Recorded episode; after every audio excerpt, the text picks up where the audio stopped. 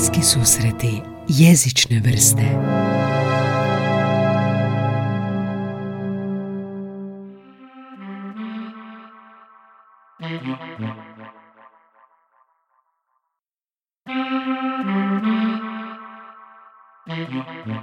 Sjećate li se kada je dio small talka sa susjedima ili poznanicima na ulici bilo vrijeme i jesu zvali kišu?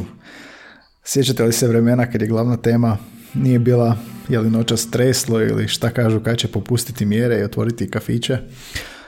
nekako, općenito već dugo vremena nastojim izbjeći u ovom podcastu bilo što vezano za pandemiju. dovoljno je što je svugdje vidimo u medijima svaki dan ili oko sebe svaki put kad pogledam plakat za držanje razmaka, naputak za dezinfekciju u svakoj trgovini ili broj ljudi koji istovremeno smije biti u pekari ili napomene kod dostave, volta, pauze.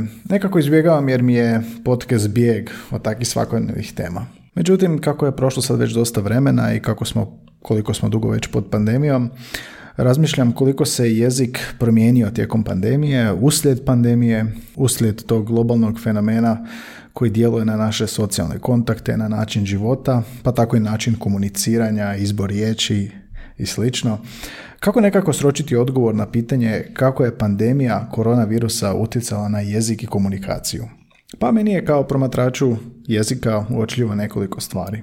Jednako kao što smo vidjeli koliko je pažnje danas s obzirom na vrijeme prije pandemije posvećeno znanosti i znanstvenicima, toliko je pažnje i implicitno posvećeno znanstvenom jeziku. Drugim riječima, izrazi koji su inače dio znanstvene komunikacije, znanstvenog diskursa ili akademskog, postali su dio javnog, općeg diskursa jezika svakodnevice. Riječi poput soj virusa, ventilacija, prokuženost danas se čuju tramvaju, a prije toga su ih uglavnom koristili epidemiolozi ili liječnici. Tu zapravo vidimo koliko je jezik dio života. U svijetu se, globalno, u svijetu se događa taj globalni fenomen koji se osjeti do najlokalnije sredine taj fenomen oblikuje javnu i privatnu komunikaciju e, do te razine da smo odjednom upoznati sa pojmovima čitave branče. Dakle, od ožujka prošle godine do danas postali smo, budući da nam se na svakodnevnoj bazi komunicira jedno te isto iznova, svojevrsni epidemiološki komunikatori. U malim okvirima nekima baratamo znanstvenim pojmovima za koje prije pandemije nismo ni čuli. Tako bi bilo što god drugo da je u pitanju. Zamislite da je svjetski globalni problem nestašica nafte i da nemamo na benzin i da su redovi na benzinskim postajama, onda bismo isto tako upoznali koja je sastavnica nafte, kako rade rafinerije i slično. I tako se u naš svakodnevni jezik potkrao cijeli jedan znanstveni žargon, odnosno terminologija. I ne samo naš, nego gotovo sve velike jezike. Njemci su izdali glosar COVID pojmova koji se koristi u medijima, dakle napuci za medije. Rochester institut je objavio glosar. Ako upišete glossary COVID na engleskom uh, u Google, dobit ćete stotine tisuća rezultata konkretnih pojmovnika. U nas, recimo, Institut za hrvatski jezik i jezikoslovlje već je sredinom ožujka, kad je krenula ta pandemija prošle godine, kada su nas poslali u lockdown, institut je izradio pojmovnik koronavirusa. Taj pojmovnik je na platformama objavio i nacionalni stožer civilne zaštite. Oni tvrde, institut tvrdi da se nakon mjesec dana broj riječi izraza u korona riječniku, tak se zove, i ta riječ se piše zajedno, više nego udvostručio, pa su ga objavili na svojim mrežnim stranicama jezik.hr, kosa crta koronavirusa, koronavirus, gdje je od tada javno dostupan.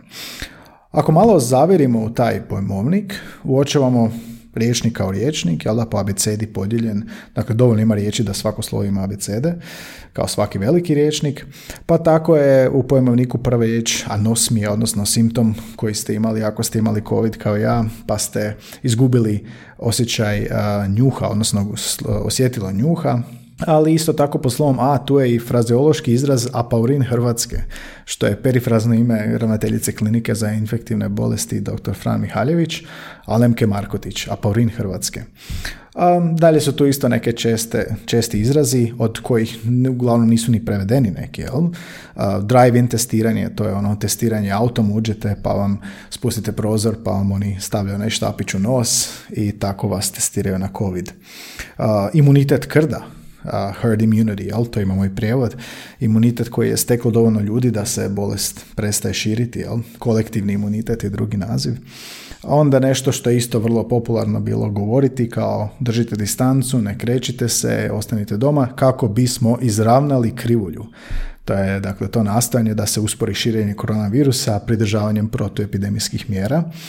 Um, korona part je u tom riječniku, nedopušteno druženje tijekom epidemije koronavirusa. Korona part je izraz koji koriste epidemiolozi i stožer civilne zaštite govori o tome i eto ga ovdje u pojmovniku.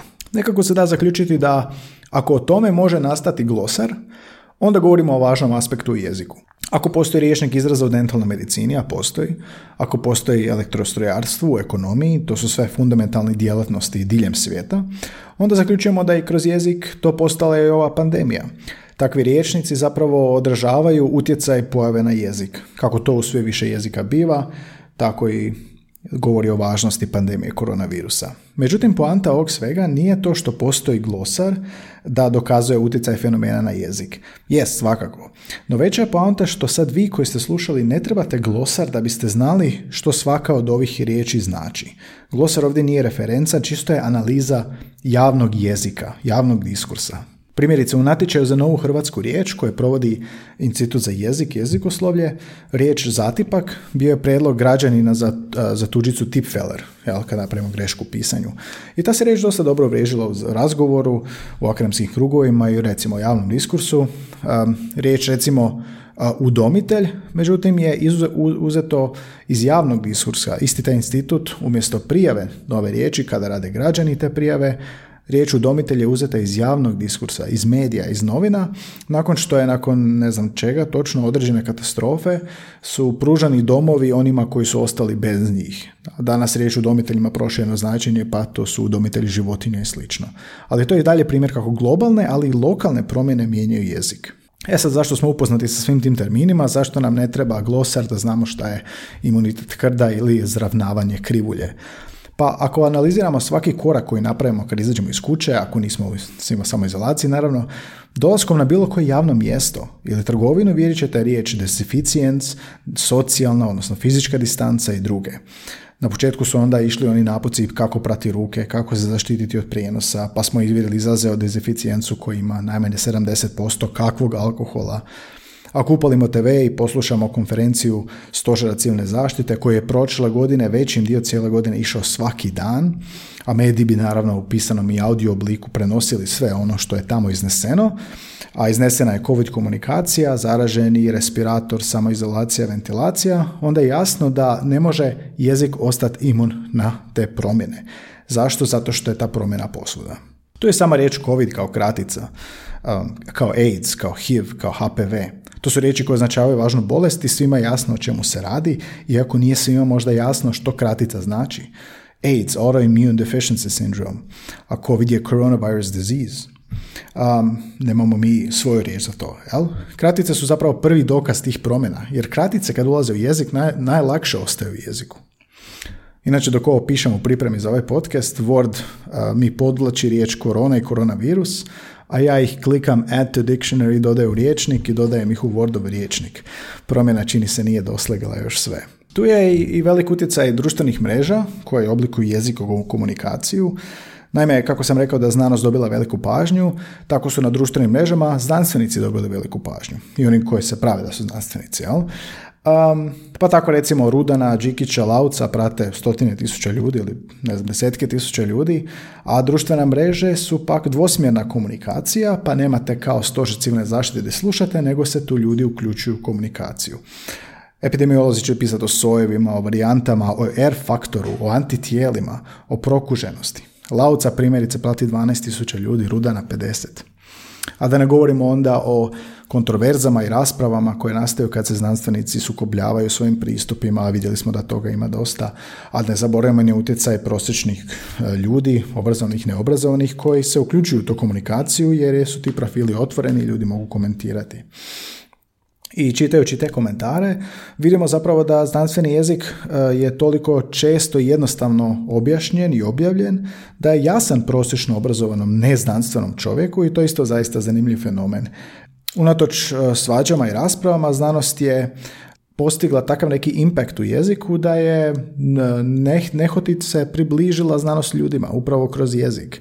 Jezik je bio sredstvo, a ujedno i katalizator razumijevanja znanosti, što nije neočekivano za znanstvenu zajednicu, ali je možda neočekivano ili iznenađujuće za sveopću zajednicu. Jer na društvenim mrežama ne pišu se znanstveni radovi, nego se pišu jasni, pregledni, čitki i razumljivi statusi koji nisu usmjereni ka doktorima znanosti, nego pratiteljima. A što pratitelji onda naprave?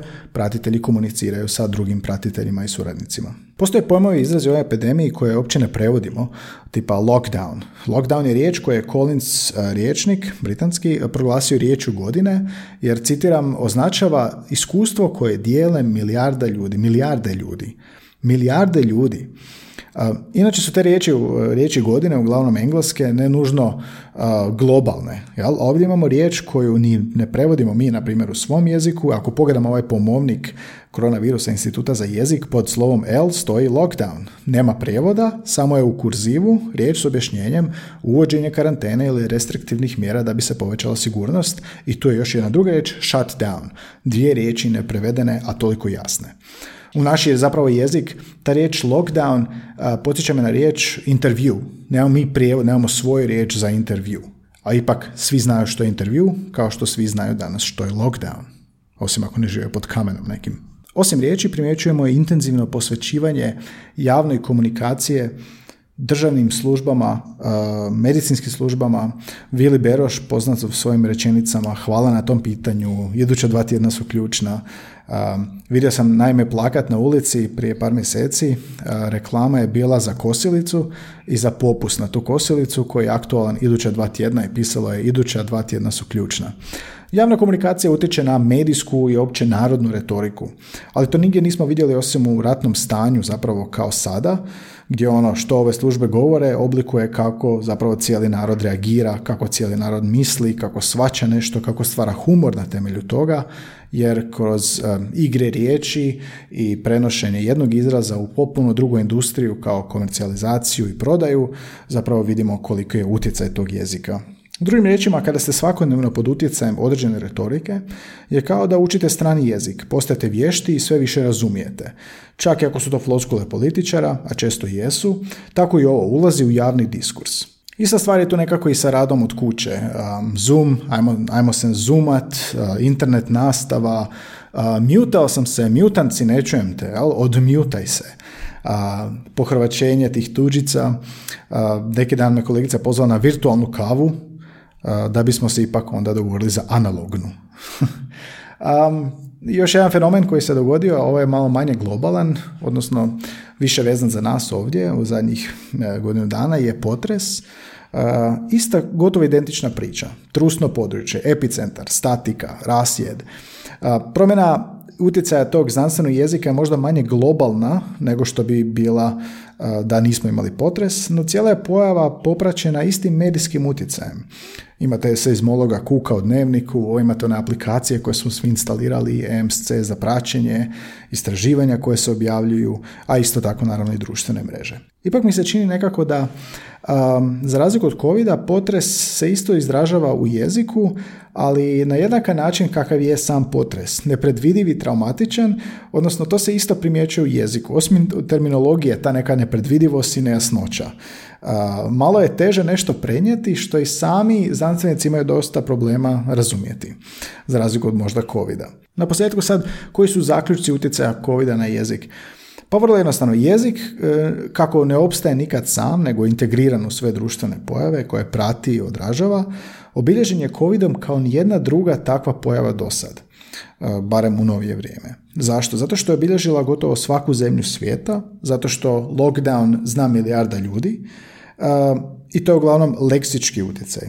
uvode se nove izraze, odnosno ne uvode se, nego se u javni diskurs uvode nove, nove riječi i izraze, riječi koje nisu izmišljene, nego su preuzete iz znanstvenog svijeta. Isto tako kako znanstvenici ne bi e, inače dobili ovako javne pažnje, tako je i znanstveni jezik dobio prostor koji inače toliko ne bi dobio. I kroz taj prostor svakodnevni jezik postaje obogaćen znanstvenim terminima koji su preneseni ne na samo na znanstveni način, nego i na puno opće razumljiviji način kroz kanale opće razumljive komunikacije, Facebook umjesto akademskog časopisa primjerice, i sve to dovelo do toga da se jezični termini počinju, jezični termini u znanosti počinju bolje razumijevati, a time i znanost općenito. Barem ja to tako optimistično gledam. Jezik prati fenomene i potvrđuje ono što ovaj podcast uvijek nastoji naglasiti, a to je da je jezik fundamentalni dio ljudskog postojanja i bez jezika svijet se ne odvija. Ovo su bili bliski susreti jezične vrste, prvi hrvatski podcast o jeziku. Ja sam Gaj Tomaš, a mi se slušamo opet u ponedjeljak. Thank